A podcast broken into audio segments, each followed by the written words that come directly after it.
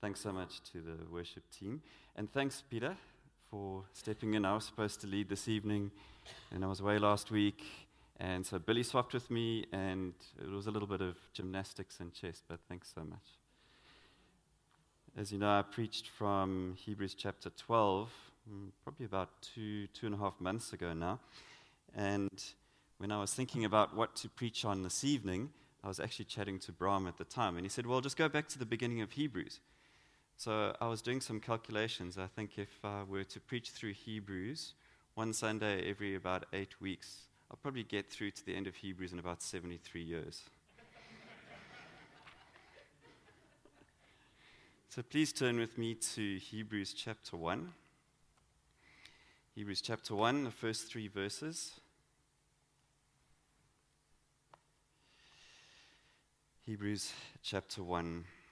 God, after he spoke long ago to the fathers and the prophets in many portions and in many ways, in these last days has spoken to us in his Son, whom he appointed heir of all things, through whom also he made the world.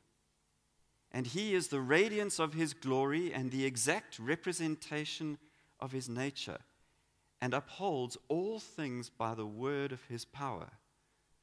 When he had made purification of sins, he sat down at the right hand of the majesty on high. Thanks, bro. Oh, oh, it's okay. Welcome to Hebrews. We could well describe the book of Hebrews as a great bridge between the Old Covenant and the New Covenant.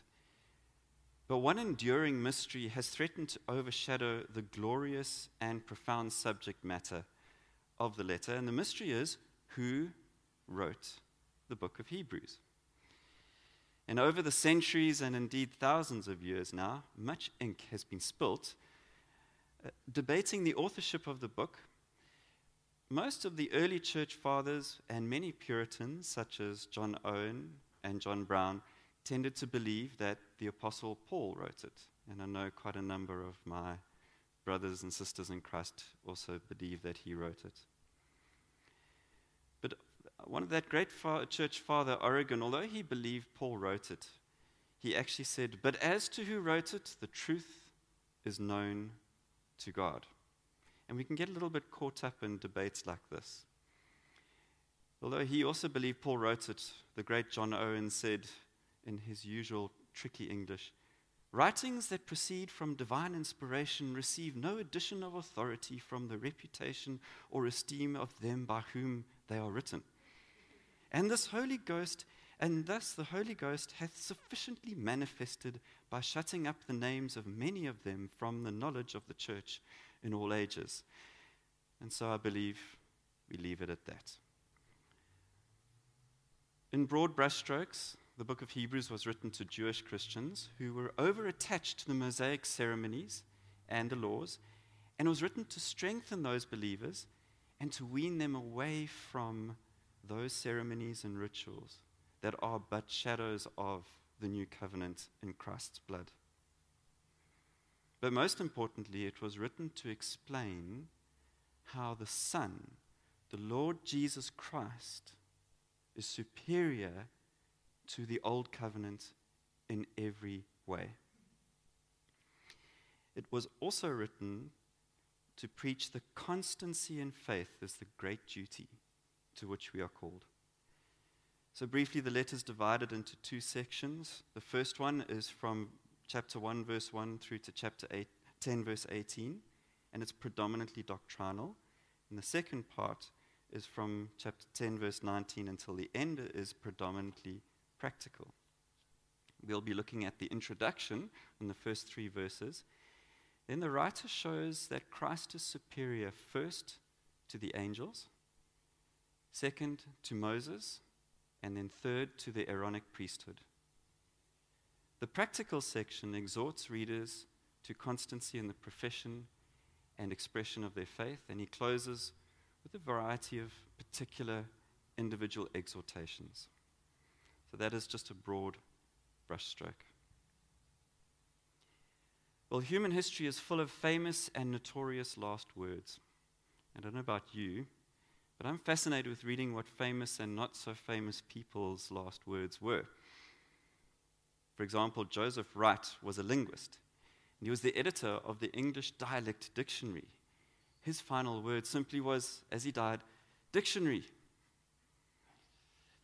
Blues singer Bessie Smith died saying, I'm going, but I'm going in the name of the Lord.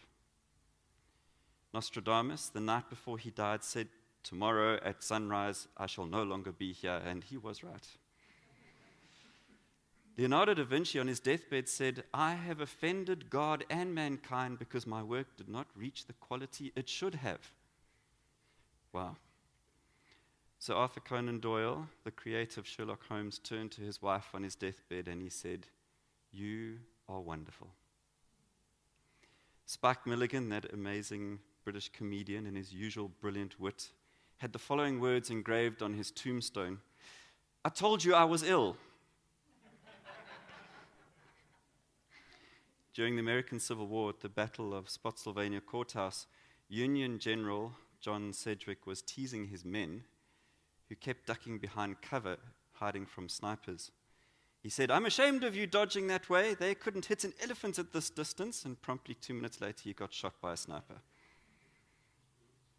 But the famous last words of human beings pale into insignificance compared to Almighty God speaking. And they can do nothing more than simply entertain us. They cannot save us, they cannot redeem us, they do not have life in and of themselves. But God's words are true. They are holy, entirely reliable, and are perfect. They are words we can depend upon for our very lives. Because we are lost sinners. God has spoken to us and has provided the means for the purification of sins through Christ, the better way. That's a summary of the first three verses of Hebrews. So, from that passage tonight, we are going to learn that because we are lost sinners, God has spoken in His sovereignty, God has spoken in His Son, and God has spoken in the cross. So, firstly, because we are lost sinners, God has spoken in His sovereignty. Hope you still have your Bibles open. Look with me at verse 1. God, after he spoke long ago to the fathers and the prophets in many portions and many ways in these last days, has spoken to us in his Son. As you read the opening verses of this letter, who is the main character? God. God is the main character of this letter. It is easy, as I said, to get sidetracked trying to figure out who is the author. But I think the Holy Spirit designed it that way so that our focus would be on the main character of this book, God. God is so important to the writer that he mentions God 68 times. It's an average of once every 73 words. Very few other books in the New Testament mention God so often. So we're going to look briefly at how God spoke in his sovereignty and then at why God spoke in his sovereignty. The writer, as we see at the beginning, is contrasting two ways that God has spoken. The first is in the past, when he spoke to the fathers in the prophets. The second is in these last days when he has spoken in his Son. And as we go through the book of Hebrews, you will realize that this contrast is emphasized throughout the whole the old compared to the new, the shadows of the old compared to the bright shining glory of Christ in the new. The old covenant with its need for repeated sacrifices compared with the new covenant where Christ has died once for all. In verse 1, if you'll note, the writer says that God spoke long ago. Literally, that means of old. It was before the 400 years, silent years after the prophet Malachi. And the writer compares it and contrasts it with saying that God has spoken in these last days. This is where context is important because the readers would have understood that when they said in these last days, the writer was meaning the messianic age. It was the age all Jews longed for. Their mindset was focused on the messianic age to come, and they called it the last days.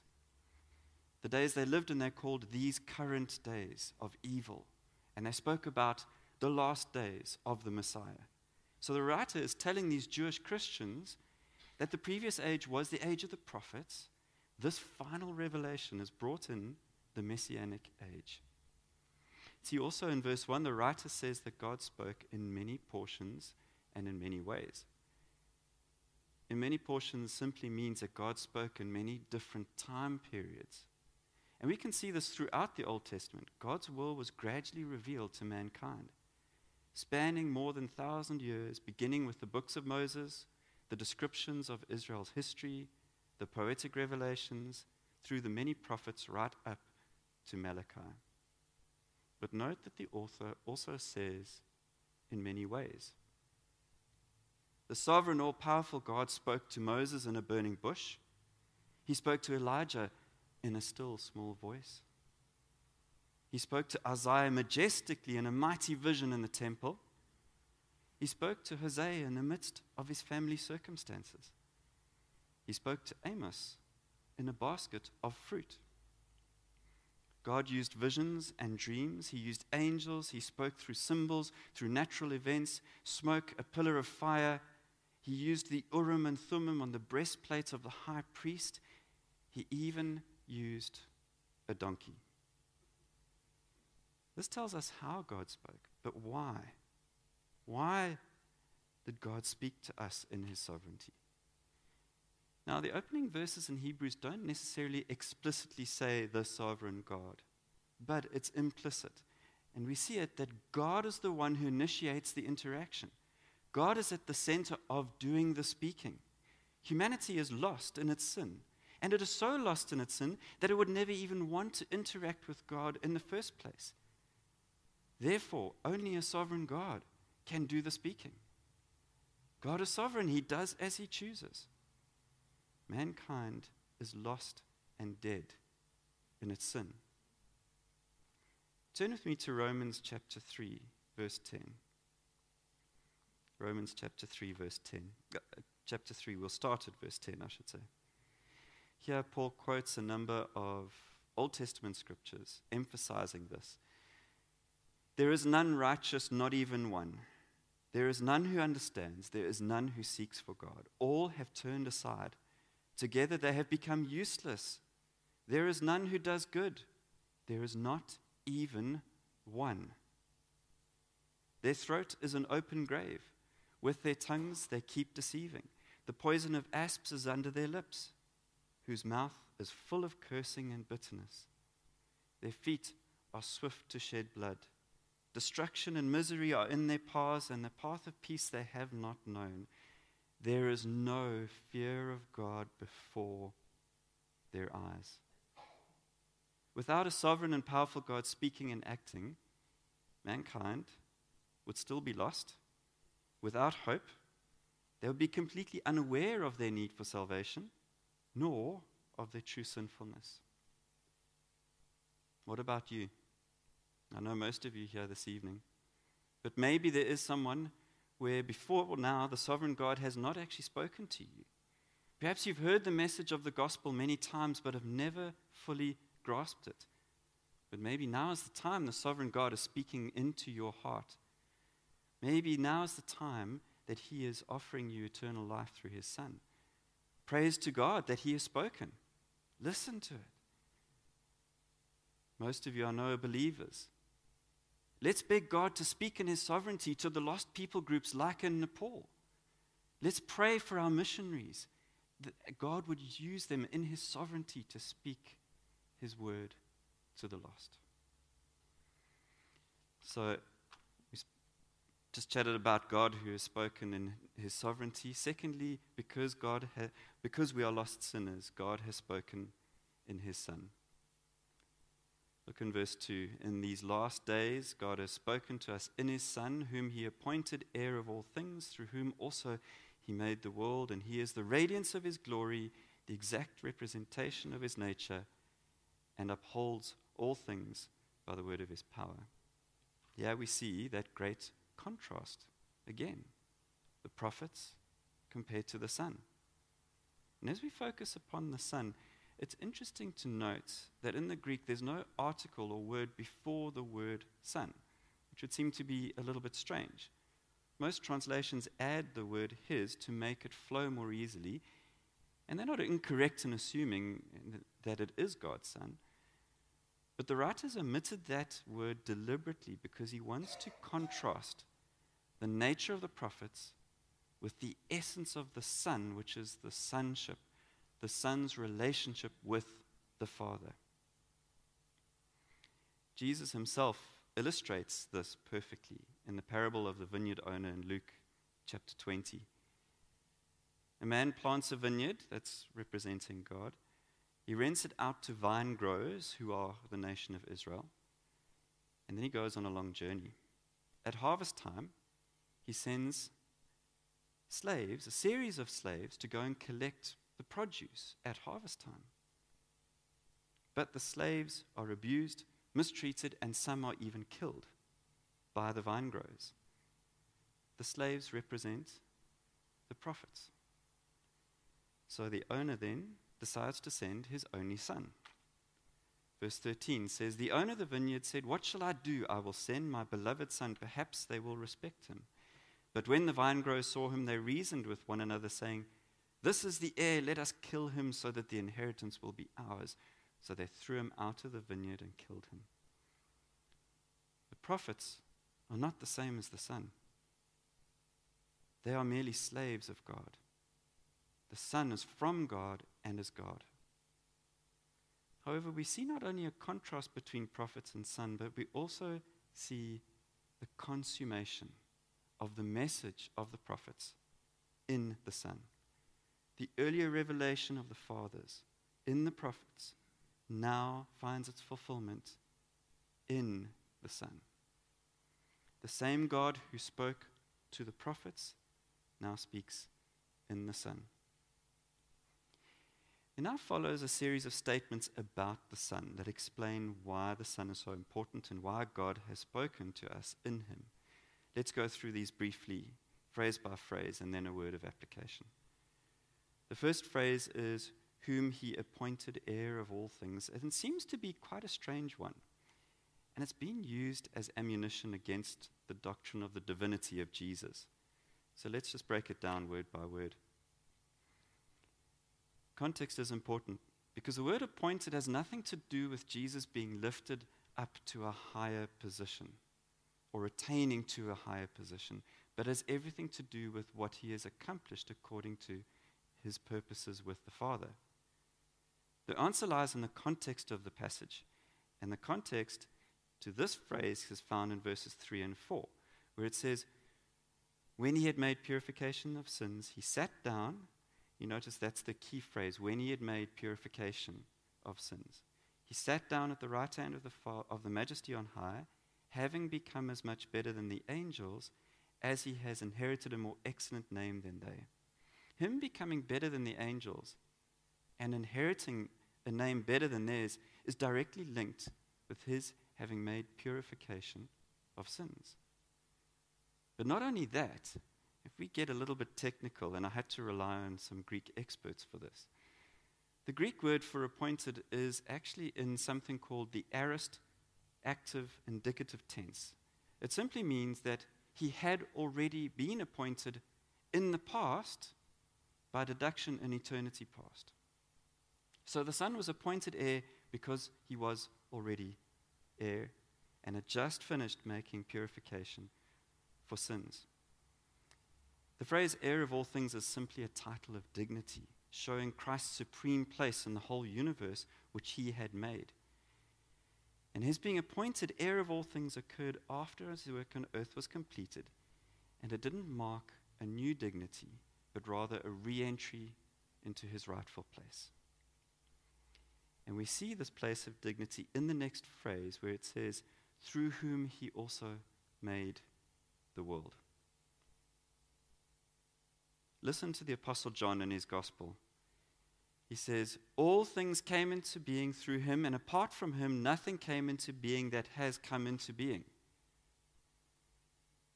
The Apostle Paul says in Colossians, For by him all things were created, both in the heavens and on earth, visible and invisible, whether thrones or dominions or rulers or authorities, all things have been created through him and for him. He is before all things. There we see again his place of dignity, his position, the heir of all things. He is before all things. And Paul says, and in him all things hold together. So not only did he create everything, but he holds it together. The commentator John Brown, and I have Andrew to thank for his commentary, brilliant commentary. John Brown says the ascription of the creation of the universe to the Son is a most satisfactory proof of his proper divinity. To bring the universe into existence from nothing, to establish such perfect harmony as pervades all its parts, obviously requires a power and wisdom altogether infinite. Not only did he create all things, but as Paul emphasizes as well, he sustains all things by his powerful word. And that is another proof of his infinite power and his divinity. So we come to that final phrase, which is actually now a double phrase. He is the radiance of his glory and the exact representation of his nature. Meaning, if you see the Son, you see the Father. Now, the word glory held a very special significance to the Jews. We see the visible glory of God with Moses in the burning bush. We see it in the miraculous cloud that guided Israel in the wilderness. And we see it resting on the Ark of the Covenant in the tabernacle and later in the temple. However, the glory mentioned here in Hebrews is much greater than those manifestations. The sun was not a reflection of the glory, but rather consisted in the glory itself. Another old Puritan by the name of Pye Smith said, English is a little bit tricky, so listen carefully. He is that to the divine Father which the solar light falling on our world is to the same light at the source of its emanations. In other words, he is the very radiance itself, not a reflection of the radiance. Again, John Brown says, This perfect glory, this complete divine majesty, resides in Christ and shines forth from him, so that he is the communicator of its knowledge and enjoyment to mankind. The exact representation of his nature, when you see the Son, you see the Father. As humble as Jesus of Nazareth was externally, he was the true Shekinah glory of God, in whom dwelt the Godhead bodily, the exact representation of the eternal King. The Apostle John, various quotes from him. And the Word became flesh and dwelt among us, and we saw his glory. Glory as of the only begotten from the Father, full of grace and truth. And the life was manifested, furthermore, he says, and we have seen and testify and proclaim to you the eternal life which was with the Father and was manifested to us. Jesus said, I and the Father are one. Again, he says, Truly, truly, I say to you, the Son can do nothing of himself unless it is something he sees the Father doing. For whatever the Father does, these things the Son also does in like manner. And again, he said, So that you may know and understand that the Father is in me and I in the Father. And he also said, He who has seen me has seen the Father. Praise God.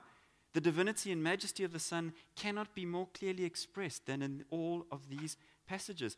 And when Satan wants to attack the foundations of Christianity, one of the ways is that he attacks the, de- the deity and divinity of Christ.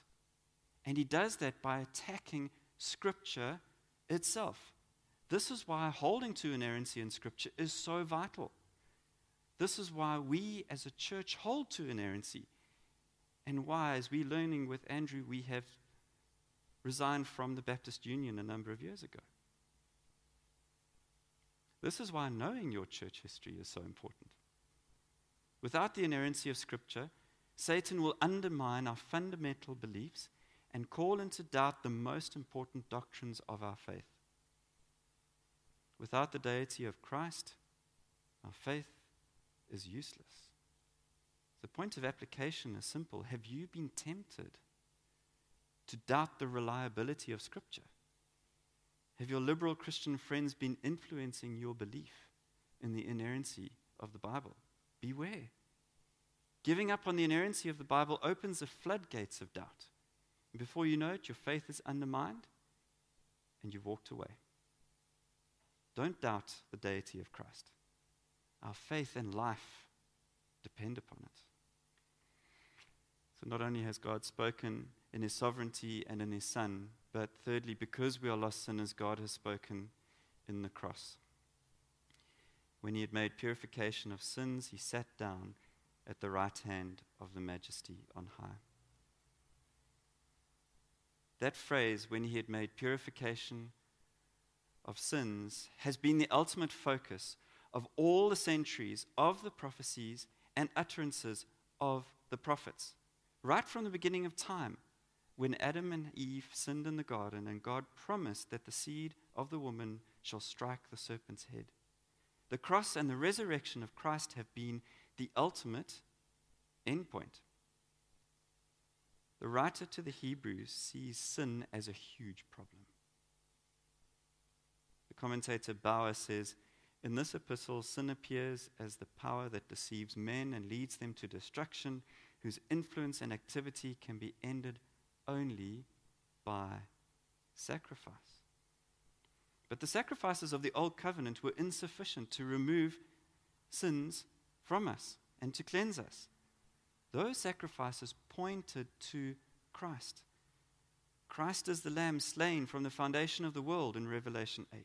He is the Passover Lamb whose blood redeems us. The sacrifice of the Son on the cross has purged our sins. Later in the book of Hebrews, we read the following And not through the blood of goats and calves, but through his own blood, he entered the holy place once for all, having obtained eternal redemption. And further, he said, How much more will the blood of Christ, who through the eternal Spirit offered himself without blemish to God, cleanse your conscience from dead works to serve the living God? In chapter 9 of Hebrews, we also read, For Christ did not enter a holy place made with hands, a mere copy of the true one, but into heaven itself, now to appear in the presence of God for us. Nor was it that he would offer himself often, like as the high priest enters a holy place year by year with blood that is not his own.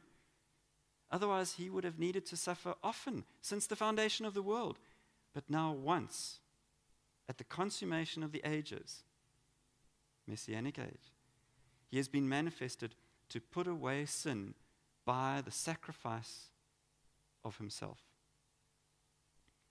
Christ sacrificed himself, taking our place. Christ's sacrifice is at the very center of our faith. His sacrifice was what the entire Old Testament was pointing towards having entered the Holy of Holies and made purification for sins, instead of having to retire from God's presence like the earthly high priests, Jesus sat down at the right hand of the Father, thus showing his deity and perfection. Christ's resurrection and ascension and his sitting at the right hand of the Father shows his victory over Never has his omnipotence, his infinite wisdom, his perfect holiness, his unshakable righteousness, his glorious kindness shone forth with greater radiance than when he made purification for our sins upon the cross. And he did it for you and for me. Is the sovereign God speaking to you right now? Is he speaking in his sovereignty into your heart, convicting you of your sin?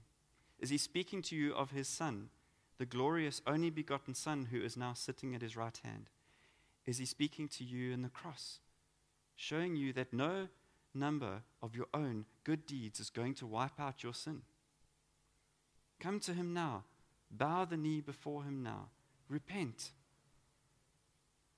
For those who are believers, God is speaking to you. Is God speaking to you in his sovereignty, telling you to love his word more, to read and study his word more, to trust his word more, to pray for the missionaries more so that God's sovereignty and his word will be preached to the lost? Is God speaking to you in his son?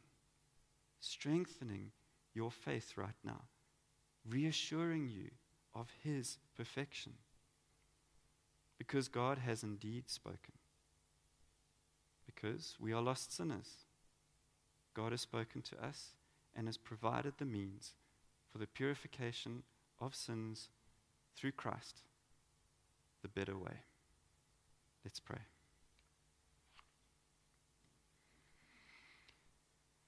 Eternal, unchangeable Lord, your perfections and glories will never change. Jesus, you are the same yesterday, today, and forever. You spoke the world into existence and sustain it by your powerful word. Lord God, you have condescended to speak to us, lost sinners. We marvel at the way in which you spoke in the past, how you gradually revealed your glorious plan of salvation, how your majesty has been shown over and over in how you spoke to the prophets. But Lord, they were simply slaves to your purposes. Your plan was to finally, and in your sovereignty, thunder forth your speech in your Son. Lord Jesus, thank you.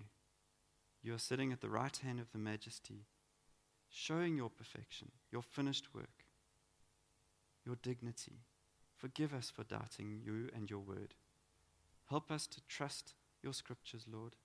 And Lord, I pray right now that the words of the Lord would pierce the hearts of listeners. Save those who are lost. Encourage and uplift the saved. And please, Father, bring glory to your name. Amen.